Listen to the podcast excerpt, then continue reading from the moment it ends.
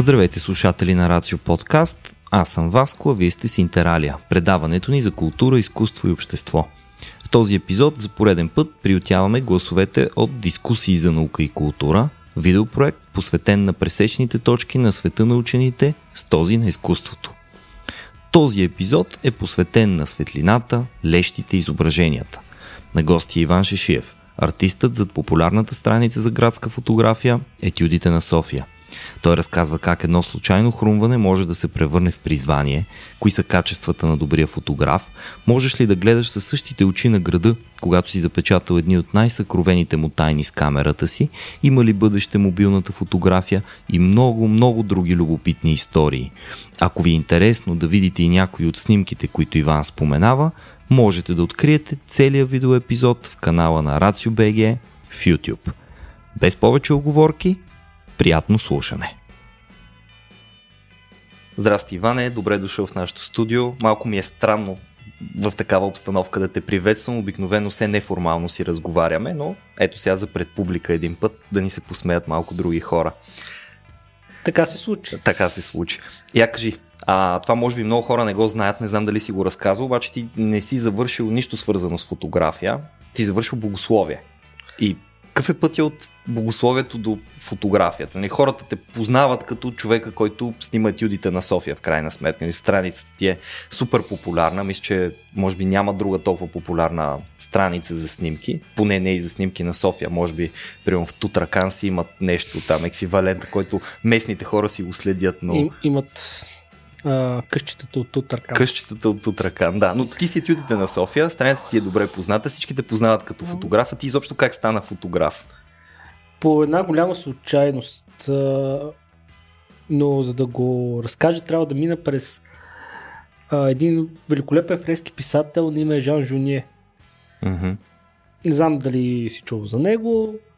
Той е започнал да пише в затвора. Така когато един негов приятел тръгва да пише писмо на жена си в Рими и той просто казва, бе, аз мога по-добре да го напиша, така започва. От една страна, започнах, да се интересувам от фотография наистина от малък. Спомням си една година, тъй като съм от село, не съм от София, обвисли. Затова ще трябва да те питам след да, малко това ще пак. бъде отделно. Отделно ще си говорим за това. Но си спомням с парите от Сурва, когато като малко сурвакачи ходих да преджобвам. роднини. Не само роднини, цялото село. А, така. Минавах и се връщах някъде след обяда, заедно с парите и всъщност си взех един фотоапарат лентов, с който снимах козички, пчелички, и Те е толкова мила картинка в момента в съзнанието да, ми. Всичките, всичките останали неща, които заснемах там, но после зарязах фотоапарата, и дълги години не се занимавах с това нещо. До mm-hmm.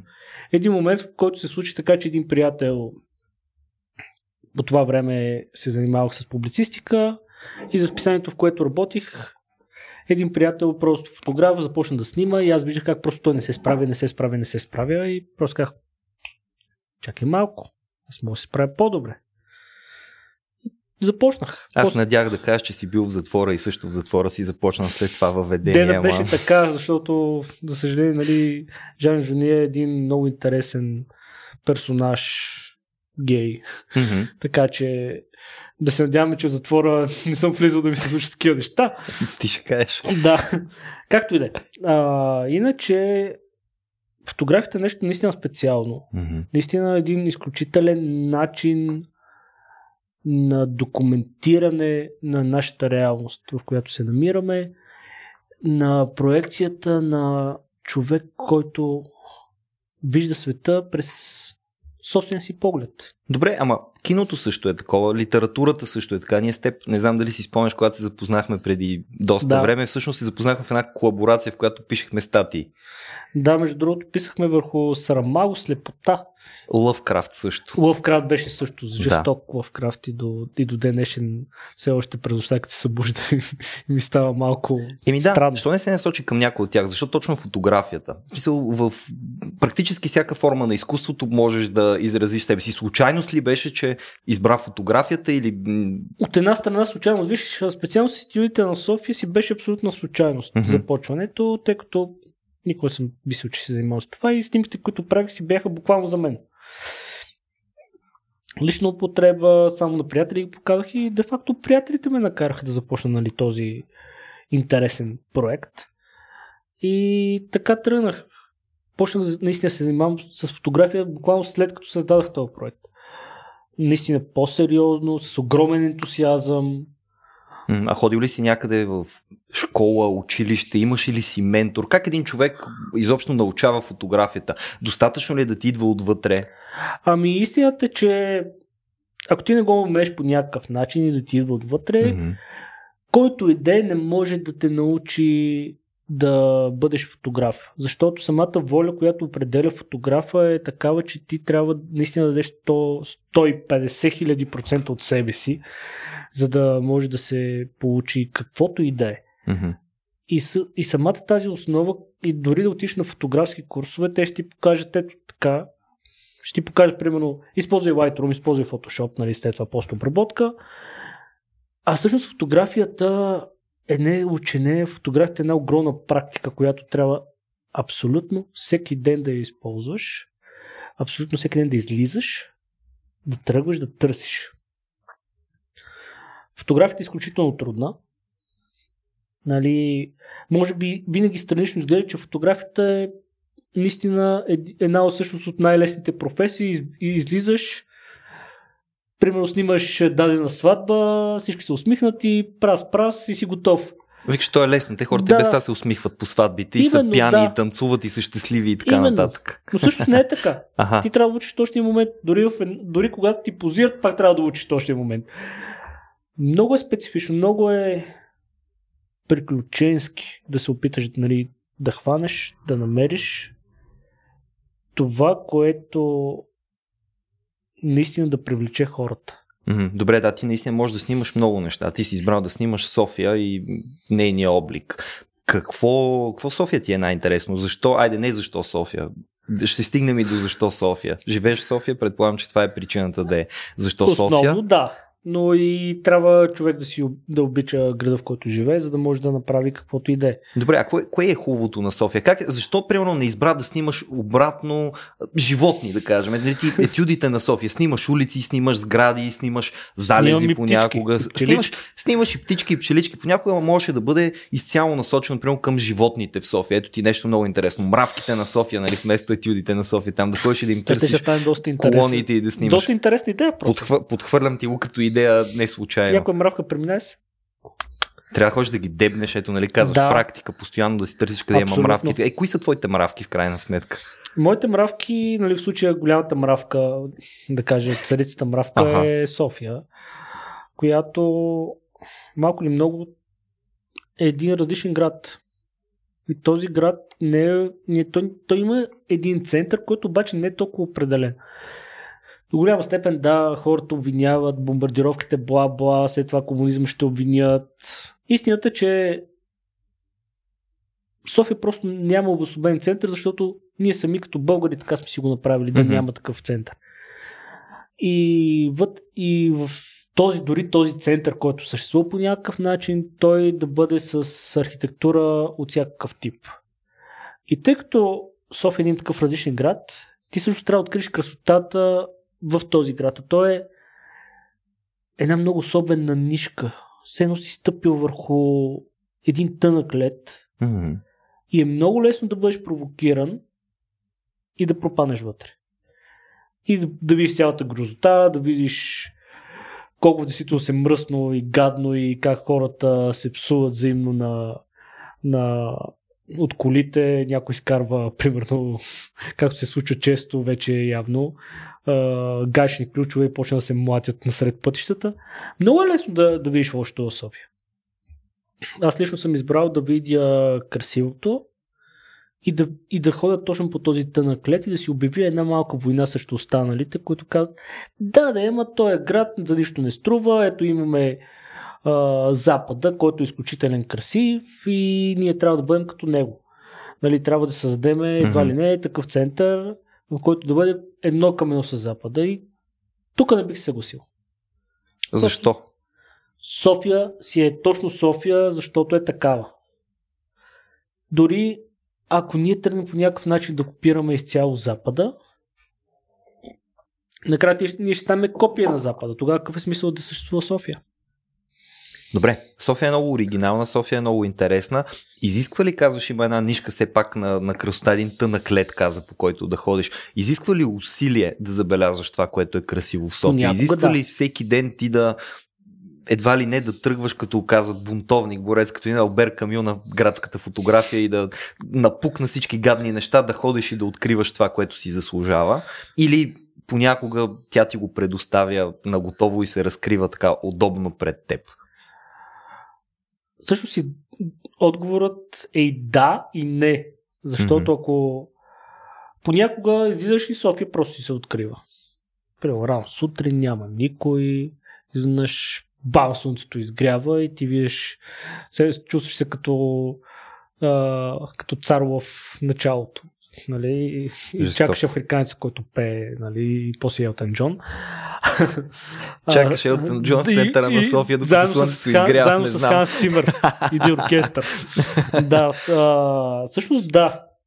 А, понякога се случва това. Понякога трябва да излезнеш, да търсиш, особено ето един март месец, който си беше изключително студен и често казвам неприятен месец беше тази година. Наистина трябва да се вкараш в с цялата си воля да излезеш и да търсиш красотата в този град. Mm-hmm. Защото понякога той е просто си в град. Хората могат, особено през един такъв март, студен месец, да бъдат много зли. Хората по-сърдити са от обикновено, нали? Са, да, да. Като чиста баба Марта. И трябва наистина да излезеш и да го откриеш.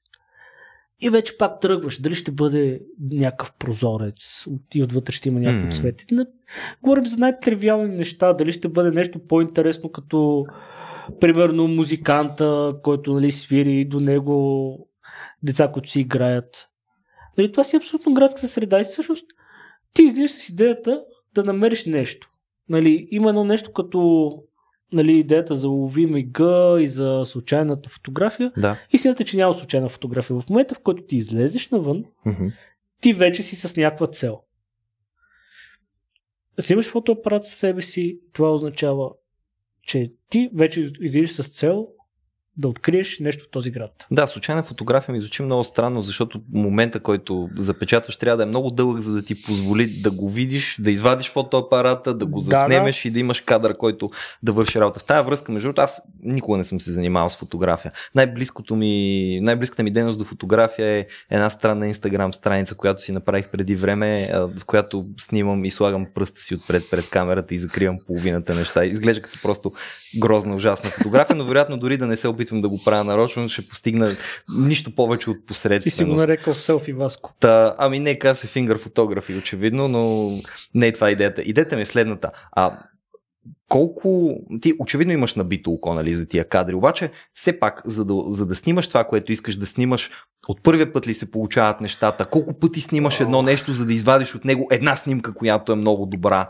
Защото аз си представям, че по някой път трябва да правиш 150 снимки на едно и също нещо в един и същи момент там штрак, штрак, штрак и просто да, да потърсиш кой кадър се е получил. В самото начало, когато, mm-hmm. когато започнах, всяка една снимка ми беше много яка. Само просто снимам и веднъж и казвам, това е страхотна снимка, аз повече няма нужда да правя. Като всяка леля в интернет. Именно.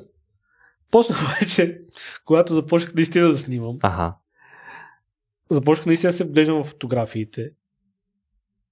И дори на най-добрите ми фотографии да открием косури. И ден днешен за много хора така, това е страхотна фотография и аз казвам, да бе, ама не е така. Всъщност идеята на специално моите фотографии, които са свързани с града е, че аз искам цялото нещо, цяло, примерно, ако снимам една улица, аз искам да бъде наредена все едно на театър. Mm-hmm. Като всеки един персонаж и всяко едно лице, дали ще бъде обаче и пък трамвай, гълби и така нататък, те трябва да са на точно определено място, за да може да се получи тази фотография, която аз искам. А за тази цел трябва да се стои изключително много. Mm-hmm. Понякога, примерно, знам, че се стане една снимка точно определена, примерно седи на седената палата, чакам да мине един трамвай, който на мен ми трябва точно да бъде примерно зеления трамвай, който трябва да мине през една локва. Това означава, че аз съм готов и един половин час да стоя накрая, за да мога да направя тази снимка, която нали, отнема милисекунди. Това означава, че твоята, това, което ти правиш, няма да го наричам работа. Не, то не е точно работа, макар че не е като да не е работа. Нали, работа за нея. Сета. Това нещо, което ти правиш, фотографията, която в крайна сметка произвеждаш, а, ти си в нея, ти си нещо като режисьор, само че не можеш да си управляваш напълно нито декорите, не можеш да си управляваш напълно нито актьорите и някакси малко на магия чакаш нещата да се наредят. Трябва да имаш много търпение, всъщност, но, но си го представяш преди това. Тоест някои от снимките ти изобщо не са, не са толкова спонтанни, нали, о, виж каква красота, сега ще снимам, защото съм си извадил фотоапарат, нали, се въртя и снимам, ами е, ето това би било страхотно, ако се случи и ще стоя и ще го чакам да, да се случи. Или пък имам няколко случки, които са с... Снимал съм дадена фотография, обаче в грешен сезон. Аха. И тогава вече е забавното, защото аз знам. Примерно, зимата тук ще стане страхотна фотография. Както този ден ми се случи с черни връх. Знам, че ще се получи страхотна фотография от високо, черни връх, като хвана хората, заедно с пистата, заедно с цялата, да. нали, цяла София надолу. Знам, но тази примерно снимка съм я направил през лято, за mm. което изкачвам Витуша, когато е студено и гадно и духа вятър, с идеята, че аз ще направя точно тази снимка, защото знам, че искам да направя тази снимка. И това всъщност пак е. Малко се образува като режисьор, който е сбъркал просто времето и знае, че трябва да отиде пак там, на същото място, но в... Трябва да поправиш грешката трябва си, да поправя грешката но си. нямаш възможността в някое студио да ти кажа, добре, за теб сега специално ще го направим да е зима. Да, да. Не може така, примерно, да вземеш а, растението, това май е фалшиво растение, няма значение. Не можеш да вземеш а, растението, просто го преместиш, нали, и да кажеш, mm-hmm. ето, в момента е лято, няма как да стане. А пишеш ли си ги някъде тия неща? Имаш ли си, примерно, едно тефтерче, аз така бих си голяма степен, за себе си. между другото, не. А, някой път ми се случва да забравя. Ага. Някой път ми се случва да не забравя, но в по-голямата си част, примерно, си казвам, ей, давай, аз трябваше еди кога си да снимам еди какво си. Тръгвам. Нали, вече, вече си знам, че съм си нали, спомнил. Нали, сега дали имам до, доста и други идеи, които съм ги забравил? Да. Mm-hmm. Най-вероятно те са куп. Но просто така се случва. Окей. Okay. Добре, ние казахме, т.е. ти го каза, че снимаш а, птичета, хора, улици, трамваи, театри, сгради, нали, всякакви такива неща. Какво обичаш да снимаш най-много? Имаш ли си нещо, което ти е любимо? Нали, има фотографии, които предпочитат портретна фотография, въпреки че не са само портретни фотографии. Имаш хора, които предпочитат да снимат архитектура или пейзажи или каквото и да било кое ти е на теб любимото? Имаш ли си нещо, което ти е любимо? Ако... Не е нужда едното най-любимо, нали? но какво ти харесва наистина да снимаш? Защото предполагам, че това не е въпрос, който често те питат. Обикновено хората се интересуват от това, което ти си снимал, като нещо, което те харесват. Но какво ти харесва на теб от другата страна на обектива? Ако говорим за София, много ми харесва архитектурно. Харесва ми да смачквам композицията. Да смачкваш композицията? Да. Използвам доста големи обективи, които mm-hmm. са между 300 и 500 а, милиметра. Те са едни много, много големи, хубави обективи, които всъщност целта е да смачка цялата композиция. Принципно да направят така, че всичките сгради, които виждаш, да изглеждат се едно са наредени с, с колажи. Като колаж, се едно изрязва. Да, аз го виждам това в някои от снимките. Да. Има такива. Изключително много обичам такава фотография, но хората не знаят, че също, нали, когато пропътувам извън в чужбина, главно създавам този тип фотографии. Изключително ми е любимо да го прави в София mm-hmm. и хората някакси наистина не го разбират, защото за тях това е наистина колаж и те не знаят, че също това е просто една снимка, която е, но просто използвам тотално а, различен обектив. Това случвало ли се някой да ти каже какъв е толкова колаж тук, който си изплескал в интернет? Това е невъзможно да го снимаш. Еми, да, щупват се общо, особено нали, по-възрастната ми аудитория наистина казват, а, ма така, примерно, Витушка, Витуша с Витушка да изглежда, mm-hmm. а, да кажат, а, ма така, от в мост не може да се види по този начин Витуша. Всъщност, отговор е, да, може. Просто зависи... не и ние с нашите очи. Да, а, дори с нашите очи може да се види, защото ти просто трябва да си представиш си самата изрязана снимка. Но mm-hmm. малката изрязана част от цялото. А, и най-вече повечето хора са свикнали вече да снимат с, с телефони и те просто не знаят каква е разликата в действителност. Но да, а, често ми се случва. Добре, сега ти от това, което каза, аз се закачам за две неща. Ще почна с първото, с пътуванията. А, каза, че пътуваш. Тоест, ти ходиш да снимаш и извън София, ходиш да снимаш извън България, пътешествия ги нареча, ако не се лъжа, така да. че предполагам, че обикаляш по далечни земи. А, какво означава това за, за етюдите на София? Виждали сме в етюдите на София нещо, което не е от София? Не. А някъде другаде можем ли да видим фотографиите ти, ами, които са... Ами, ги публикувам по различни списания, което което да, мал, малко от една страна много ограничен кръг от хора mm. могат да ги видят. Много по-рядко ги публикувам на, като постове а, на, личния, на личния ми профил. Като цяло ги крия, защото винаги имам някаква идея, която искам да развия чрез тях. А, и тя е доста определена. Ако говорим нали, за, наистина за София, аз наистина харесвам архитектурно да снимам, да снимам градска, да снимам по-определено. За извън София ми хареса повече социалната фотография. Mm-hmm. Освен, нали, пак, пак се върши към архитектурна, но главно и социална фотография, в която показвам и се опитам да показвам какви са хората. Окей, okay, къде си снимал? Разкажи ни за някое твое пътуване. Да видим прекалено много места, нали са. Добре, по... най- някои от по-екзотичните места, например, на, които си ходил. Най-екзотичните места са Казахстан, Узбекистан. Супер, какво а, има там? Един друг свят. За един фотограф, добре. А, наистина Узбекистан, например, беше изключ... изключително. Mm-hmm. Просто едни 20 дни, в които а, с, с жена ми, нали, сега с жена ми пресичахме Бухара, Хива, Самарканд, стигнахме до Аралско море, видяхме как живеят хората там. И се очудихме на цялото щастие, което се намираше там. Много ходихме по различни памукови плантации, mm-hmm.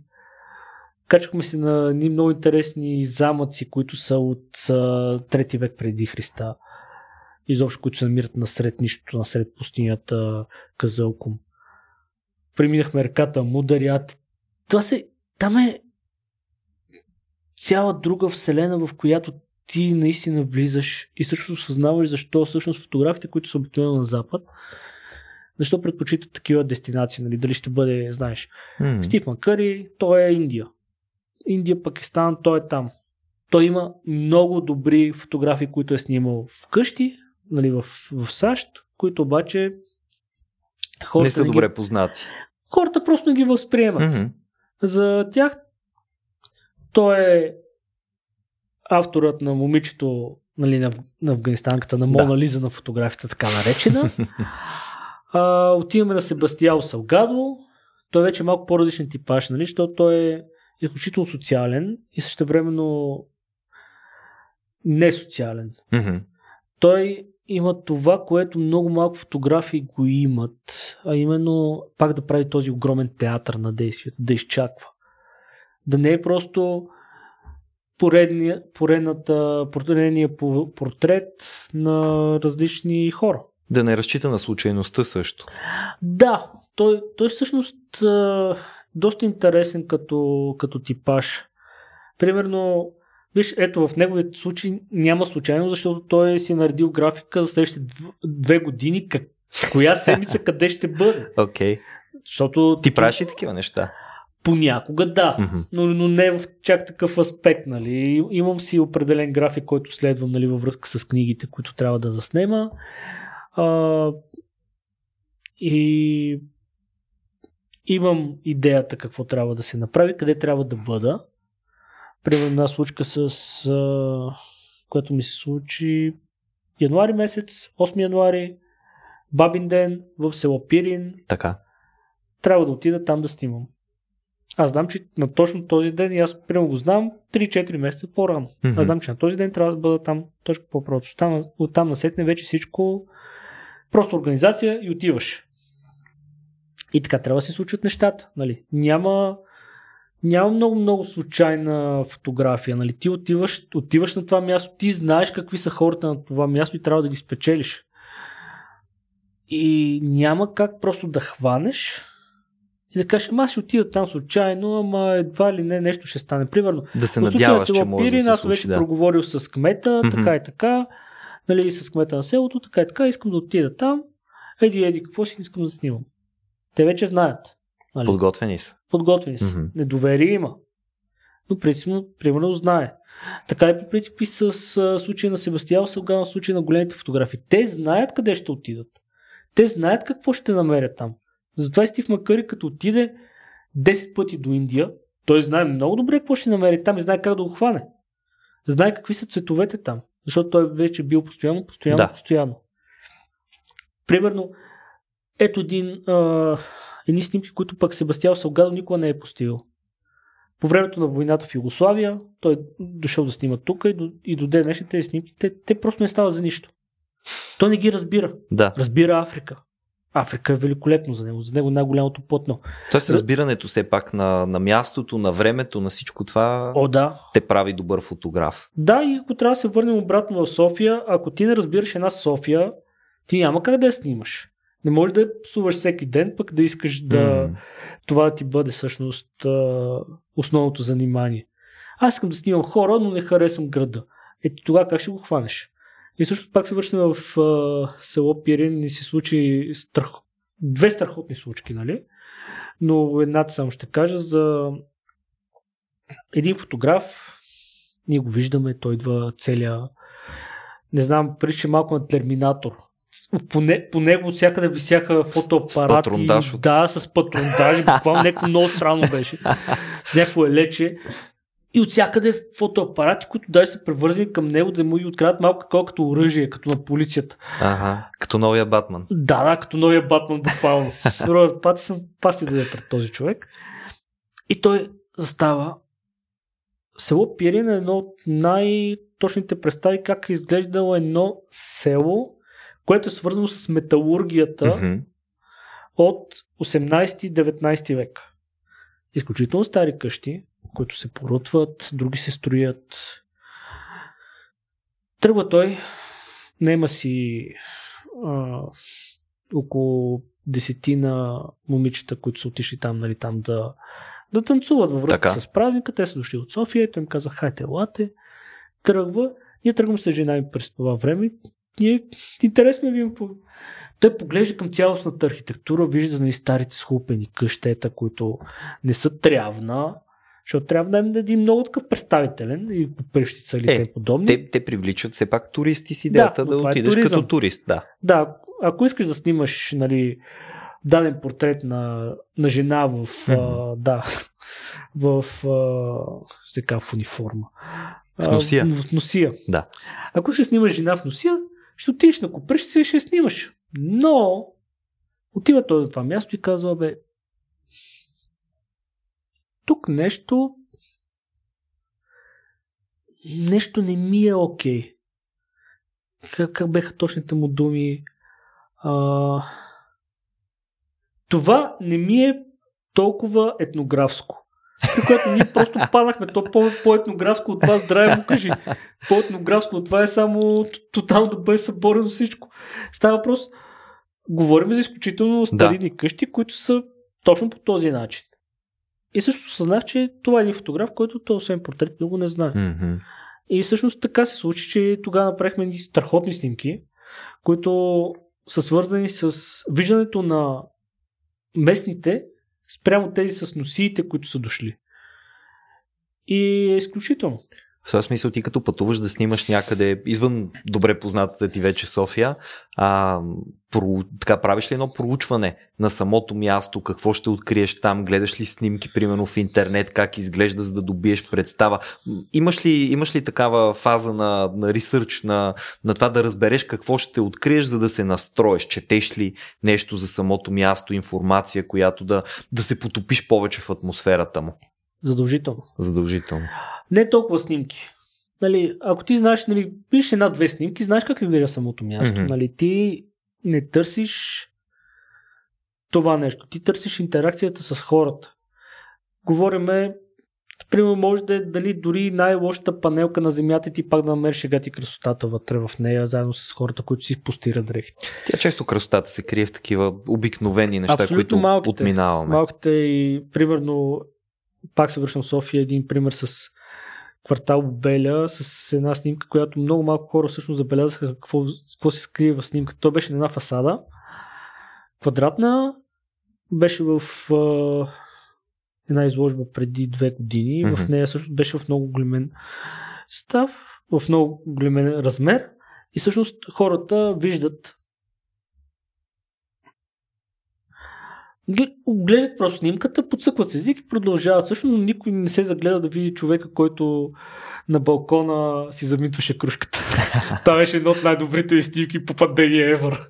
Звучи интересно, аз не се сещам коя е снимката. Да, тя, тя е нищо особено, като я погледнеш, да. просто е нищо особено, но действително но, но, но, като се оголеми е страхотна. Един пример, нали, тук има и в mm. албума Етюдите на София, а, с Штъркела пак в, в самия албум не може да се види това нещо, което се вижда в Штъркела. Аз съм кръстил светецата и всъщност ако човек се загледа в окото на Штъркела, ще види камбанарията на църквата, която съм го снимал.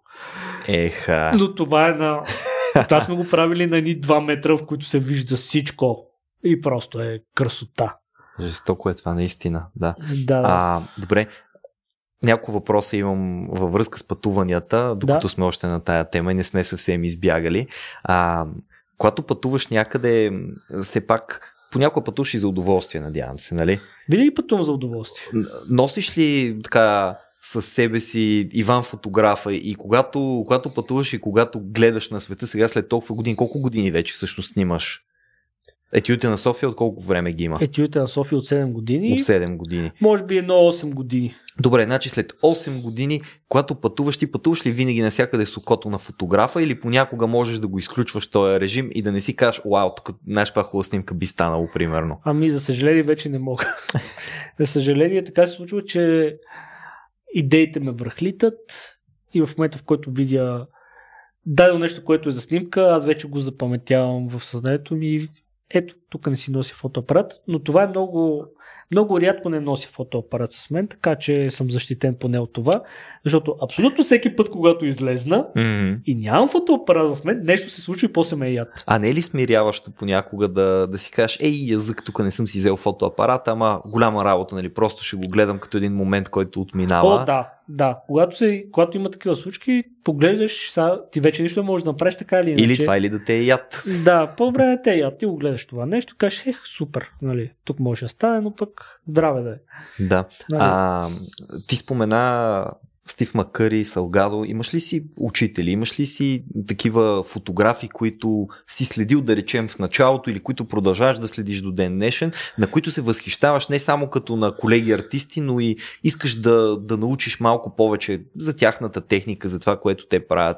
Или пряк учител. Ти това също не ми отговори в началото, те питах дали си имал някой наставник, но... Ами, не. Самоук си, Значи, общо съм абсолютно самоук. Mm-hmm но в а, интерес на истината много пак фотографи са самоки.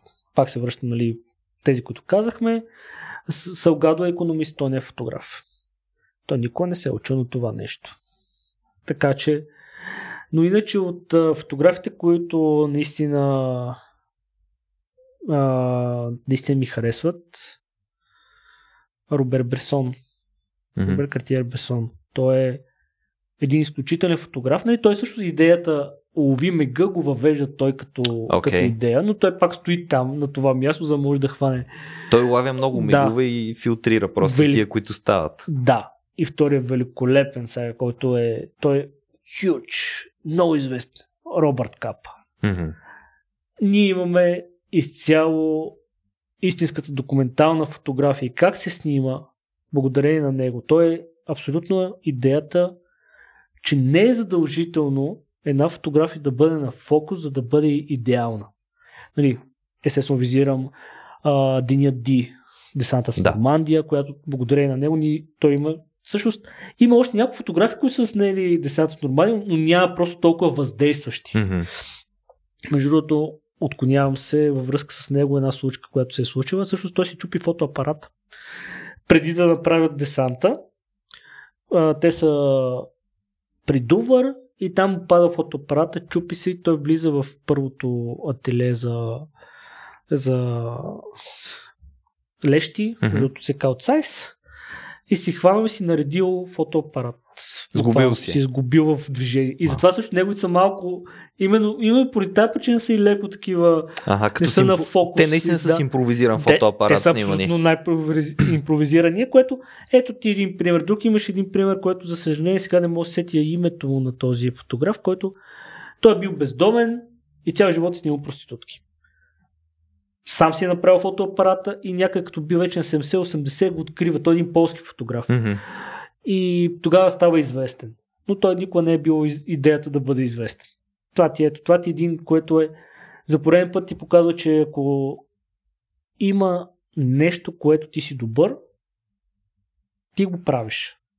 Да, като споменаш известността, ти си започнал да снимаш изобщо не е с тая идея да ставаш прочут фотограф или нещо подобно. Каза, че си снимал просто защото ти е харесвало да снимаш и защото си видял, че си добър това нещо. Тоест имаш това начало, което ти трябва да започнеш да ставаш все по-добър и по-добър. Но в крайна сметка е постигна тази известност, щеш, не щеш. Страницата ти е много голяма. Ето да. пред нас са двата албума, към които те насочвам да питам Лесна ли е работата по един фотографски албум? Ти имаш хиляди снимки и сигурно за да, за да отбереш само тези, които искаш да включиш в един албум си е нелека задача, само по себе си. О, не е нелека задача. Ужасна е. Ужасна е. Просто е отвратително да го направиш това нещо. Между другото, айде пак за пореден път Себастиан Салгадо. Жена му подрежда снимките. Mm-hmm. Той идва, събаря цялата техника и просто не иска да ги гледа повече и после проявяват ги и вече жена му ги реди. Защото така трябва, защото всъщност тя не е била никога с, не, не идва с него никъде, обаче тя накрая ги гледа, кои са станали. Това е много самурайско. Това, е, това е много, защото иначе ти тръгваш и наистина нещо много ти харесва и в случая с албумите е така а, с Еми, кажи за твоите идеи, кажи за първия албум. Абсолютно, ама те е, и, два, и двата албуми са прави по един същи начин. Не, ага. Първия беше наистина с голям взор. А, Наталия Чайкина, която оформи целият албум и Николета Руева, редактора, имат абсолютно огромен пръст в цялата работа на създаването. Главно в това, че се карахме особено за всяка една страница, какво да присъства, какво да не присъства. И от едни 12 000 снимки трябваше да подберем 200, което си беше ето това е самурайско. Mm. Това си направо се пуко. това трябваше си направим се пуко на абсолютно всички кадри, защото наистина имаше някакви тотални, които аз исках да бъдат вътре, те накрая не влезаха. Имаш ли си твоя версия? Така някъде тайния албум на Иван с снимките, които той Ох, си е избрал не, сам. Като, като цяло има препокриване. Ага. Има някои, които просто са някакъв а, може да някъде по-добре, но, но това вече е самокритичност, която съм си придобил през годините и тя е хората колко е красива снимка ти аз. А, да, ма не. Защото не е това, има нещо там, да, нещо, което ме нервира. Ага. Аз съм много голям враг всъщност на на фотошопа, на изваждането на неща от а, самата снимка. Да. А, използвам Lightroom, използвам нали, такава техника, която да обработи, за да мога да и то идеята на Lightroom и на такива е всъщност да подсили идеята за този кадър, mm-hmm. а не да хване и да го промени изцяло. И всеки път, когато нещо такова стане, да, но отгоре преминава примерно една жица, която няма как да я махна и аз не искам да я махна, нали. Обзе, той има как да я махна, но просто ме нервира. Да. И той стои там, тогава ще се обърна да направя същата снимка по друг ъгъл и пак се връщаме на великолепната една великолепна мисъл на един фотограф, чието им, чието име пак забравих, че няма такова нещо като невъзможен ъгъл, има такова нещо като некадърен фотограф. Аха. За което се връщам и на първото нещо, за което си говорихме, как може да стане добър фотограф. Практика, практика, практика. Отиваш, връщаш се обратно, виждаш пак същото нещо, мечтай си да бъде същото слънце, същите облаци горе, защото всичко му бъде вече променено само от светлината и се опиташ да постигнеш същия ефект. Съгласен съм, обаче ти каза нещо. Ти каза, че в началото всяка снимка, която си правил е била снимка, която ти се е струвала като е това е страхотна снимка. Как развиваш умението да бъдеш критичен към снимките, които правиш? Как започваш да забелязваш нещата, които не са окей? Okay? Именно с практиката. Трябва да имаш изключително много, много, много практика. Mm-hmm. Защото... Тоест, правейки нови снимки, ти виждаш в новите неща, които в старите не си успявал да спазиш да. като принципи, така ли? Буквално даже се връщам на същи места, правя същи снимки. Хората понякога се нервират, защото казват, ето, примерно, пак графа. За тях е пак графа, mm-hmm. за мен това вече е различен граф, защото това е друго време, за мен дори Вселената се е изместила, ако искаш така го кажи. Ти си друг, в крайна сметка. Да, Тук, да. нали, малко хераклитовски. Да. И графа не е същия, и ти не си същия. Да. Реката си е заминала надолу по течението. Да. Ти се променяш. Значи вече ти като отиш на същото място, ти ще го видиш по друг начин. Mm-hmm. И, и вече, примерно, ако преди го видиш по красив начин, сега може да го видиш по красив начин. И това ми се е случвало. Случвало ти се? Абсолютно. Много често ми се случва. Ха. Вече кам, а, това е, докато а, сега като падаше снега и отивам на, на Славейков и си казвам, е, бати тъпото, нали, за нищо не става то Славейков. И също времено една жена с чедър премина точно пред точно пред входа на на столична библиотека. Mm-hmm. Аз направих гати снимката. Аз съм си представил, че София мога прямо прилича на в случая в момента, в който се вижда по този начин. Наистина отзад се вижда Макдоналдс, вижда се разни такива неща, нали, като вече заден план. Обаче прилича на Прага. И изведнъж София тотално прилича на някакъв друг град и ти си някакъв, добре, аз тази снимка не знаех, че може да съществува такъв кадър. Само за един миг се преобразява. Абсолютно. И за един миг това е просто бам! И ти и после, и после хората, когато ме погледнат, как направи тази снимка? Ами, по същия начин аз откривам и преоткривам София. В едно интервю така ме нареко, нали? Откривателят на София. Mm-hmm. Нали, до голяма степен, може би да, откривател съм. Наистина, обичам да откривам тази София, която е позната на всички, но също време тотално различна.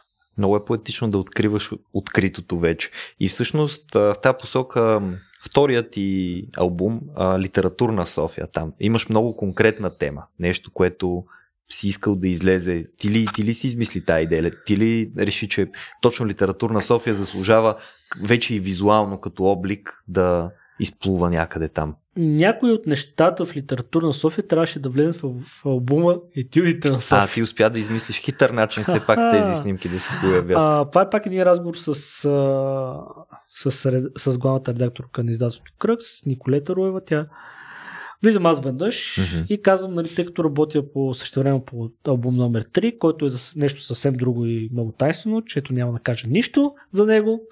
Ха-ха. Да, как да ти изнудим да го кажеш тук първо на ами... нас? Зависи.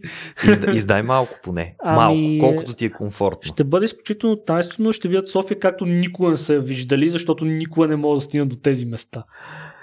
Добре. А, да, София също се е пълна с едни тайни, които човек просто направо може да, да се взриви в тях и да осъзнае всъщност, че града, в който живее, просто бедна му е фантазията в действителност какво представлява. Mm-hmm. Но за тази книга специално я, бег, я нали се още я готвя и я готвя вече две години. Тя е един изключително къртовски труд, който няма как да не го направим. За, за такива неща се качвах на минарето на джамията, Слизах в а, под Софийската синагога отдолу. Става въпрос. Снимал си места, които не се виждат всеки да, ден, те... които не се виждат почти никой ден. И от да, повечето абсолют... хора и от никога. Никой. Да, абсолютно. А, така се случва, че тези хора, които могат да стигнат от тези места, са буквално един или двама човека. И ти трябва да знаеш точните хора, с които да говориш. Mm-hmm. Това е наистина огромно проучване и нормално беше. Така както да е. За литературна София Имаше някои неща, които исках да бъде в албума на етюдите на София, но не се получаваше. Нали, просто прекалено много ще ще станат нещата. И също времено отиваме си говориме по следващия албум с Николета Руев. Тя ми казва, бе ти що направиш литературна София? Исках, това е велика идея. нали, нали, защото а, наистина едно ти знаеш едно от местата, които работя, е читалнята, градинката на Народен да. театър. Аз се занимавам с книги ежедневно. Харесвам да чета. За мен това е, това е нещо, което също ми показа как да бъда истински фотограф. А четенето. Четенето, но не четенето на фотографски книги, четенето на романи, mm-hmm. четенето на, на, на неща, които обогатяват въображението ти. Mm-hmm. И това е много основно за фотографията.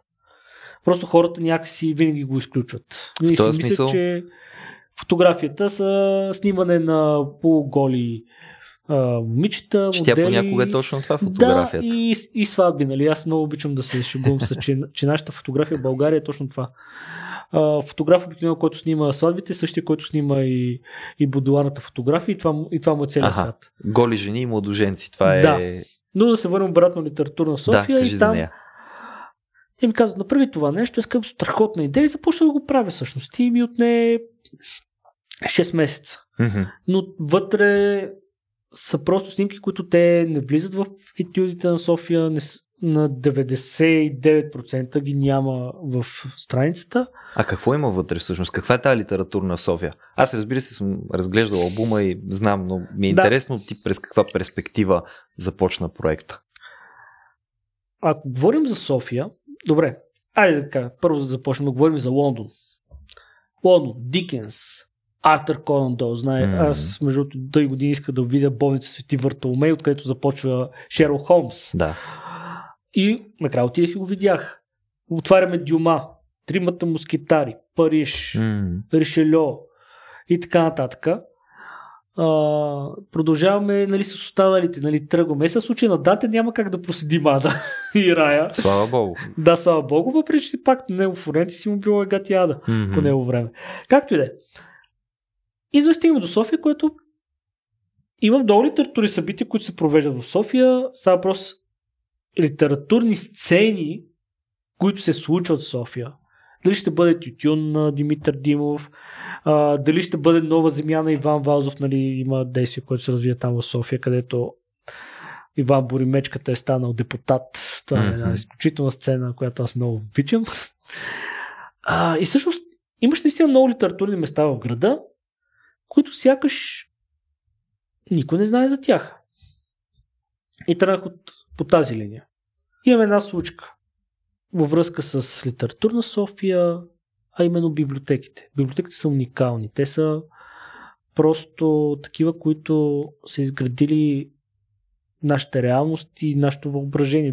Вътре са вселени огромни. Ти влизаш в тази вселена и всичко, всичко на земята е твое. Едни от най- най-чудесната библиотека, в която бях в София, е универ... сградата на университетската библиотека. Mm-hmm. Те имат един а, едно уникално хранилище с един асансьор от 30-те години на 20 век, който все още работи. Отвън... Асансьор за книги. За книги. Oh. И за хора. Да.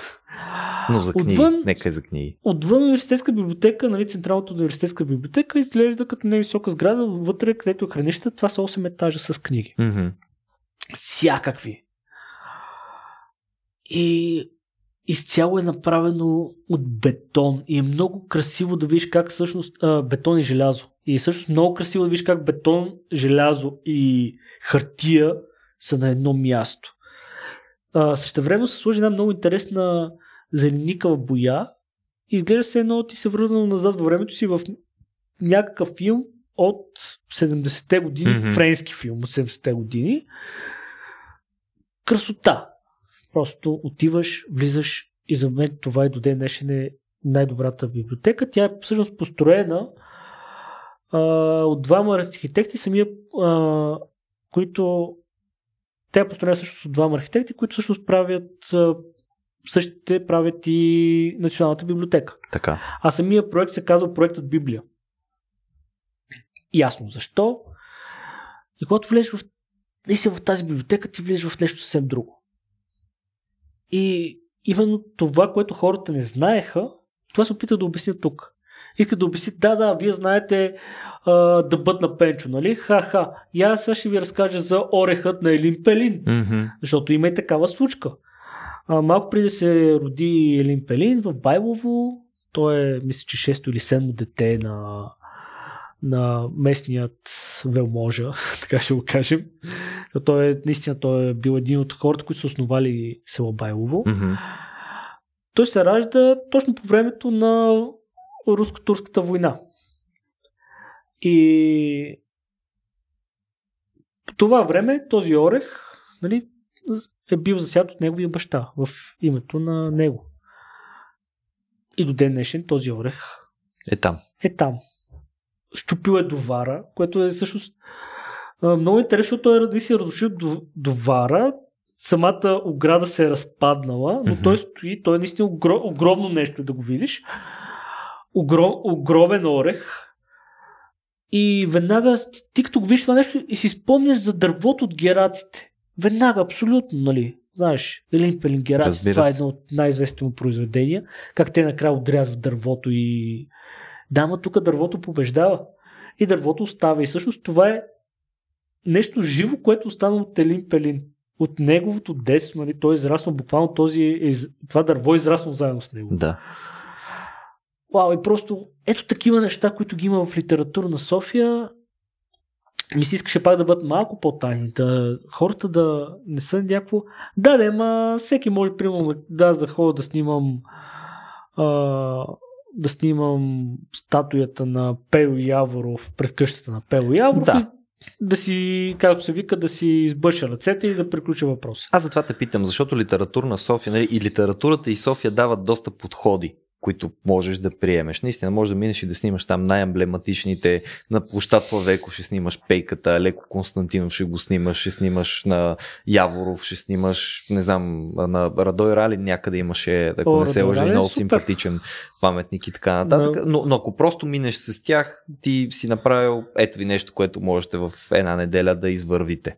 Докато ти си се опитал да разкажеш една малко по-задълбочена, малко по-непозната, ако мога така да я нарека, история на литературната да, наистина, София. ми се искаше да се върна назад. Нали, примерно, когато говоря за Национална библиотека. Мгм. Да, но много малко хора знаят, че всъщност Националната библиотека в самото начало е била в археологическия музей. И по стечение обстоятелствата тогава знаех. се е намирала и държавата печатница там.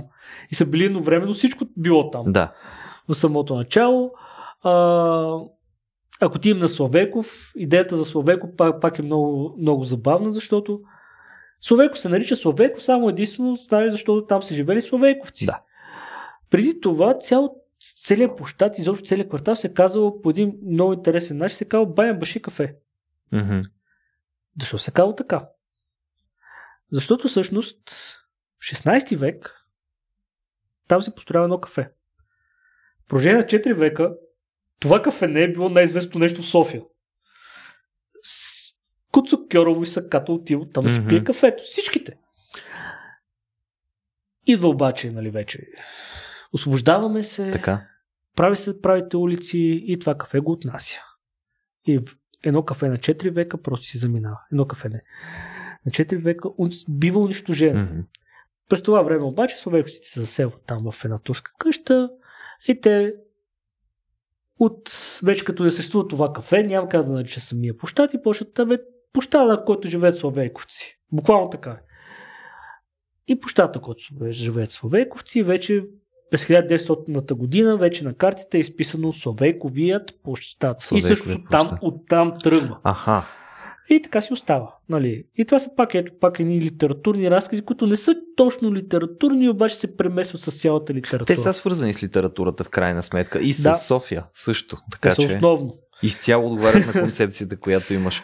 Добре, ти каза да се връщаш назад. Аз ще върна малко назад, обаче okay. ще те върна малко назад в рамките на нашия разговор. В началото, преди много време, ти казах, че има две неща, за които съм се хванал от това, което казваш. Едното е пътешествието, другото е каза да снимаш с, с телефон нещо.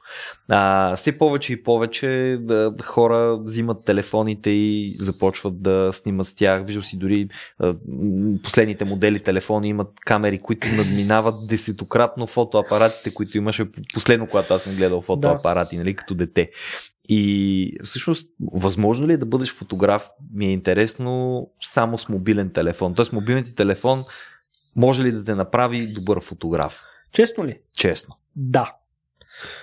Ако искаш да снимаш точно определен тип фотография, искаш да снимаш този тип фотография, можеш. Mm-hmm. Само, че по същия начин, ако ти искаш да се занимаваш с абсолютно а, определен тип фотография, ти можеш да използваш и да си построиш самостоятелно фотоапарат. Зависи за какво ти трябва.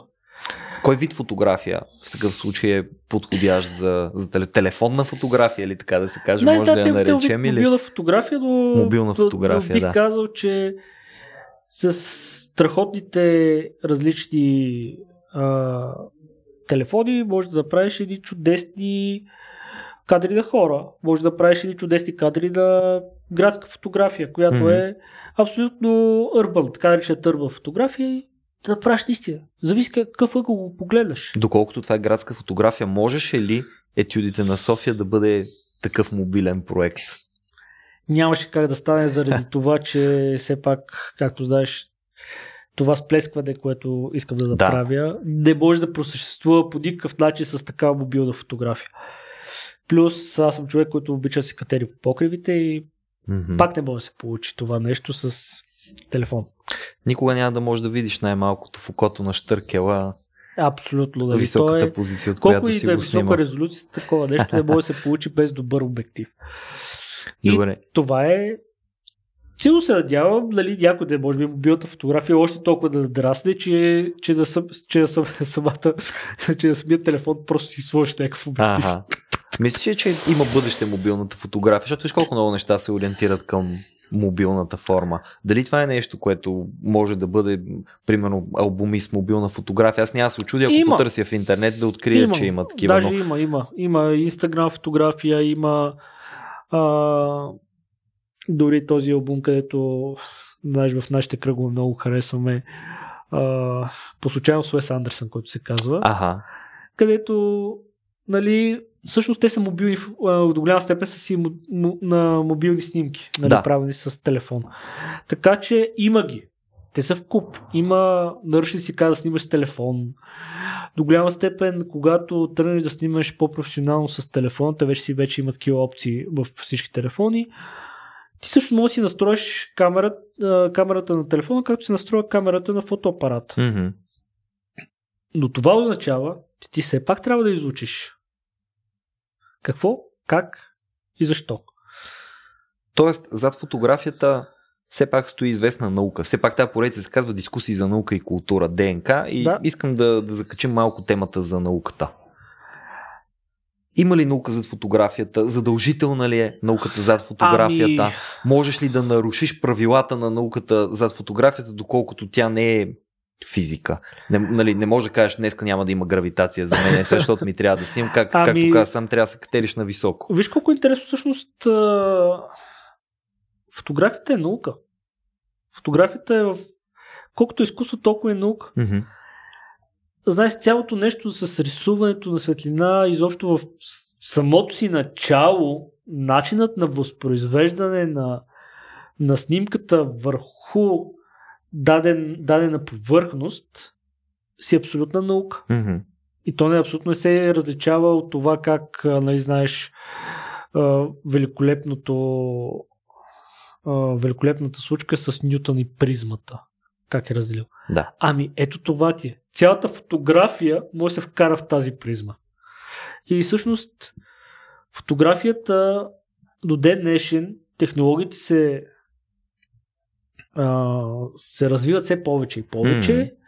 Ти правиш все повече и повече неща. Единствената разлика е, че всъщност повърхността, която се отбелязва тази фотография, е електронна. Ти вече виждаш всичко на... Всичко е нули единички, които да, го възпроизвеждат в някакъв образ. Да, преди това е било на черна точица, бяла точица. Mm-hmm. Абсолютно никаква разлика няма. Дали ще бъде 0 единица или черната точка, бяла точка. Вече фотографията, тя абсолютно си е най-съща. Ти имаш наистина по-добро разделение. Mm-hmm. Обаче, начина на снимане си остава един и същ. Ти трябва да погледнеш, да отбележиш, да го снимаш. Цял, цял, цялото кадриране на фотографията ти е абсолютна физика. Ти трябва да знаеш как, примерно, не можеш да вземеш пак ето едно дървото да го обърнеш на, наляво. Може да го направиш, но тогава ще стане по-такава. Ще бъде Ала Салвадор Дали. Това ще бъде шантава фотография, да, сюрреалистична. Сюрреализъм. Да. Което, да. Но ако искаш нали, да снимаш едно нещо, ти, ти абсолютно. Ти, ти си заедно с тези физични закони. Ти си заедно с тази светлина. Както е човешкото око. През нощта не можеш да видиш нищо. През нощта не можеш да снимаш нищо. Добре. А, това е това е интересно, което го казваш за, за науката, че ти се намираш в крайна сметка в една среда, която е физическата среда и ти се опитваш и да я възпроизведеш. Обаче ние лека по лека изместваме фокуса, нали, тук да продължим за технологии да си говорим. Да. А, изместваме фокуса към дигитално съществуване. Все повече и повече вижда живота ни се прехвърля в разни а, комуникационни мрежи, които са изцяло веб базирани. Нали, ние си, вече не си звъним на някой от роднините или приятелите, само си пишем съобщения, разговорите са станали съвсем различни. Няма чао лека вечер. Аз си спомням, когато започнахме да ползваме Skype едно време. Нали, това е било след IC ICQ, което да. ползвахме по-рано и разни от тия форумите, тип Мирк, нали, разни чат-румове онлайн когато почнахме да ползваме Skype, дори да съм бил 5 или 6 клас, там разговора ясно започваше с здрасти, как си, нали, там еквивалента за дъра, копара и всичките други детски работи, но винаги извършва с ай чао ще се види меди, кога си ай чао ще си говори, утре и нещо подобно. А сега в момента дори разговорите се превръщат просто в един постоянен поток нали, на информация. Никога аз не си спомням кога е последния път, в който на някого, освен ако не съм искал да прекъсна някъде а, рязко разговора, съм му казал, айде тук хубава вечер, чао, ще се чуем някога нали, след известно време и да се чуем някога друг път след известно време. Но често разговор започва и от нещо е такова. А, а тук искам да те питам едно нещо, да ръбъра, да ръбъра, нали, пропускаме да. всичките формалности. Това е разговор. Да оставим разговора за момента на страна. И културата ни почва да се прехвърля много онлайн. Виждаш тия стриминг сервисите, всичките да. Netflix, HBO, Max, Go, не знам си какво. Нали, Amazon, те, те си имат канал, Apple си имат Apple TV и прочее. Ние се повече и повече се дигитализираме и се прехвърляме в тази реалност какво е бъдещето на фотографията във връзка с тази дигитализация, която претърпяме? Ще има ли виртуална фотография? Примерно хора, които правят страхотни снимки, то и сега има такива, да. в рамките на някоя видеоигра. Нали? Играеш Witcher 3, кажеш, е, този кадър е страхотен, чакай тук ще направя някаква снимка. И, и това ли ще бъде бъдещето на фотографията? Или затрива ли се фотографията заради изникването на някакви нови обществени реалности, които са виртуални реалности? Там нямаш среда, там нямаш дървета, там нямаш планини, които да снимаш птички и така нататък, или имаш, но просто не по същия начин. Идеята на фотографията е преди всичко все пак да показва това, което се намираме, това, което сме. Може би, ако се снима човек, който играе Witcher 3, да. Обаче, когато говорим за еквивалента на на снимка, на дигитална снимка, на дигитално съществуване, там някакси не може да се постигне това нещо, защото все пак фотографията създава изкуство. Mm-hmm. А това изкуство вече е създадено там. Примерно, когато ти а, снимаш архитектурна фотография, ти също виждаш нали, архитектурата, обаче ти го виждаш спрямо деня. Виждаш го спрямо светлината.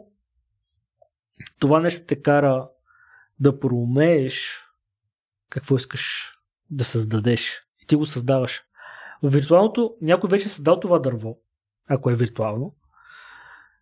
И ти всъщност си кажеш, е, това е чудно, тъж скрин, нали, снимка на екрана, как се вика, и ти го сподели с приятели. Те ще кажат, е, супер дърво, я ще отида до там, да ще се поразходя mm-hmm. в виртуалната реалност, или в играта, ще отида до там. Това нямам нищо против. Но това е свързано с игра. Докато фотографията са, целта му е да покаже красотата, да покаже ушотията на хората, да покаже тяхното добро и да покаже тяхното зло, да покаже хората в тяхната среда.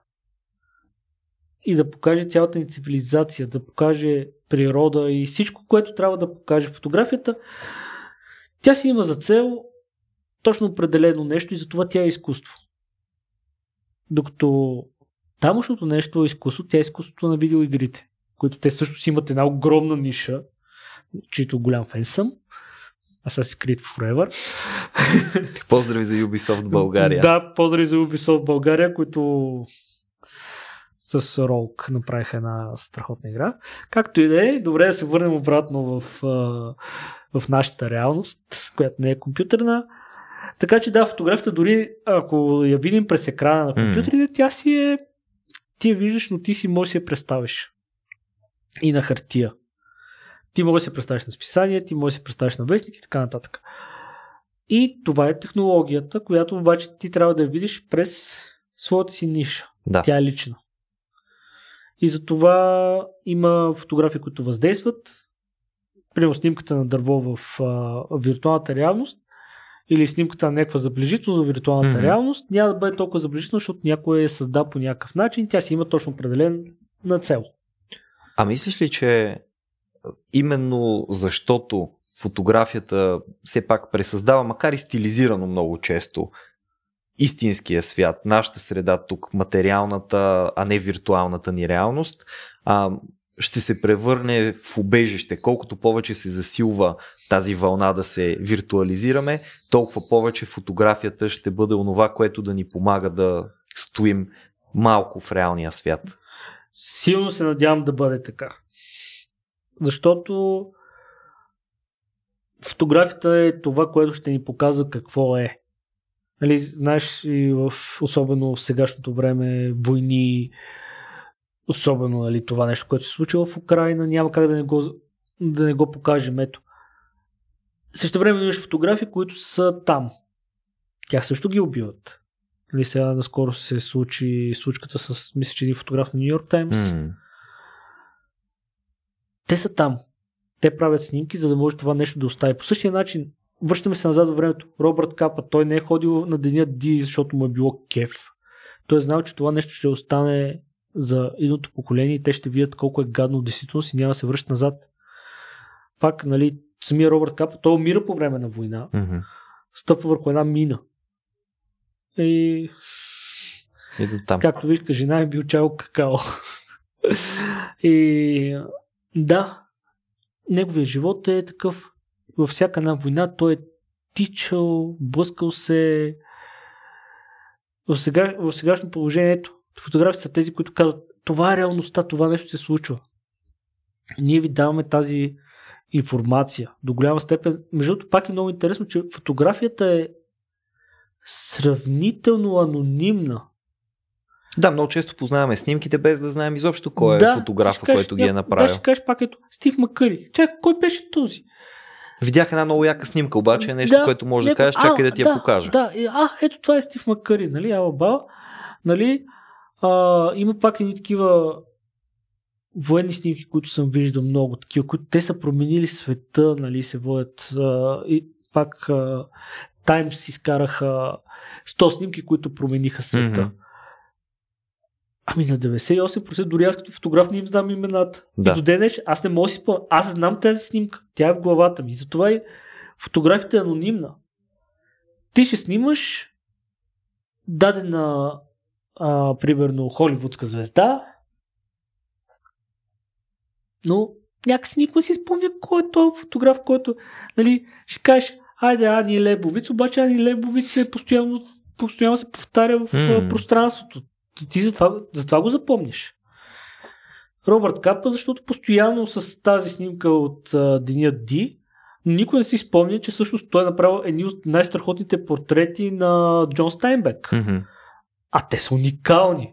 Те са а, автопортрети, портрет едновременно. Заедно с Джон Стайнбек в едно огледало. Сещам се кои са, да, като каза автопортрет и портрет, да, се да. за какво става дума. И всъщност, обаче ето, като как, ма това е Робърт Капа ли го М. правил? Да, той е също си великолепен а, такъв фотограф, а, нали, великолепен порт, портретист. Портретист. Мгм. Нали, в, а, в, по българските среди има фотографии, а има и Кирил Становев, който е великолепен. Той е всъщност художник. Мгм. И неговите цветове, начина по който той структурира, Като картини. като ренесанс. Просто истински ренесанс е буквално, нали, не знам кой виждам, Тициан. Той е абсолютен Тициан, нали, просто, просто е фуф. Нали, има и такива фотографии, които обаче ако някой види странични, то няма да си спомня кой е той. Защото просто така ще се случи. Но всеки винаги снимката остава.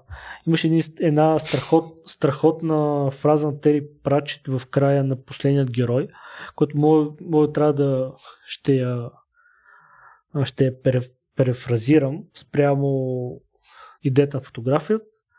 Никой не помни фотографът, фотографията остава. Фотографията. Може би римляните това биха казали, ако днес си създаваха сентенции. Абсолютно да. Нали, Думата отлита, фотографията остава. За винаги, да. Той имаше и днешно география, бех покали по дом. Спомните избедняват фотографията, не. Аха. Жесток, жестока пак, нали, в, тяхното, в тяхната книга за те най-добри фотографии на, днеш, на фотографии на National Geographic. Там, там го казаха това нещо. И с- помня си, че снимката беше всъщност на Сатурн с Мгм. Хъбъл. никой не си спомня кой. Ни, никой не, примерно, те знаят, че ето Хъбъл е телескопа, който. Да. Никой не си спомня обаче кой учен там е натиснал копчето, за да може да стане За тази да снимка. стане тази снимка, да.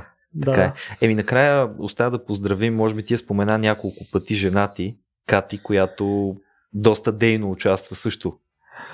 Кати, обичам да казвам, че тя е вторият фотограф и огромната идея, която стои за етюдите на София, е човек, който винаги ме бута, така ще го кажем, в особено от... Може да се каже, че етюдите на София преживяха абсолютен ренесанс в момента, в който Кати каза ти няма ли да да снимаш, бе? и тогава също се по- получава това нещо, че всъщност тя ми дава настройката, която която ми помага. И всъщност и до голяма степен идеите, които се сътворяват, ги правим заедно. Това е страхотно. Примерно, бъдещата, нали, тази идеята, която правим за Балканите, я правим заедно. Мгм. Заедно я творим, заедно я мислим. Така че да, тя определено заслужава похвала, поздрав и всичко. Заслужава ги. Ами благодаря ти, на мен беше много приятно да си поговорим днес за фотография. Даже честно казано се чудя защо за толкова години, в които се познаваме, никога не сме го провели този разговор, но ето сега ще бъде увековечен, така че и други да му се насладят.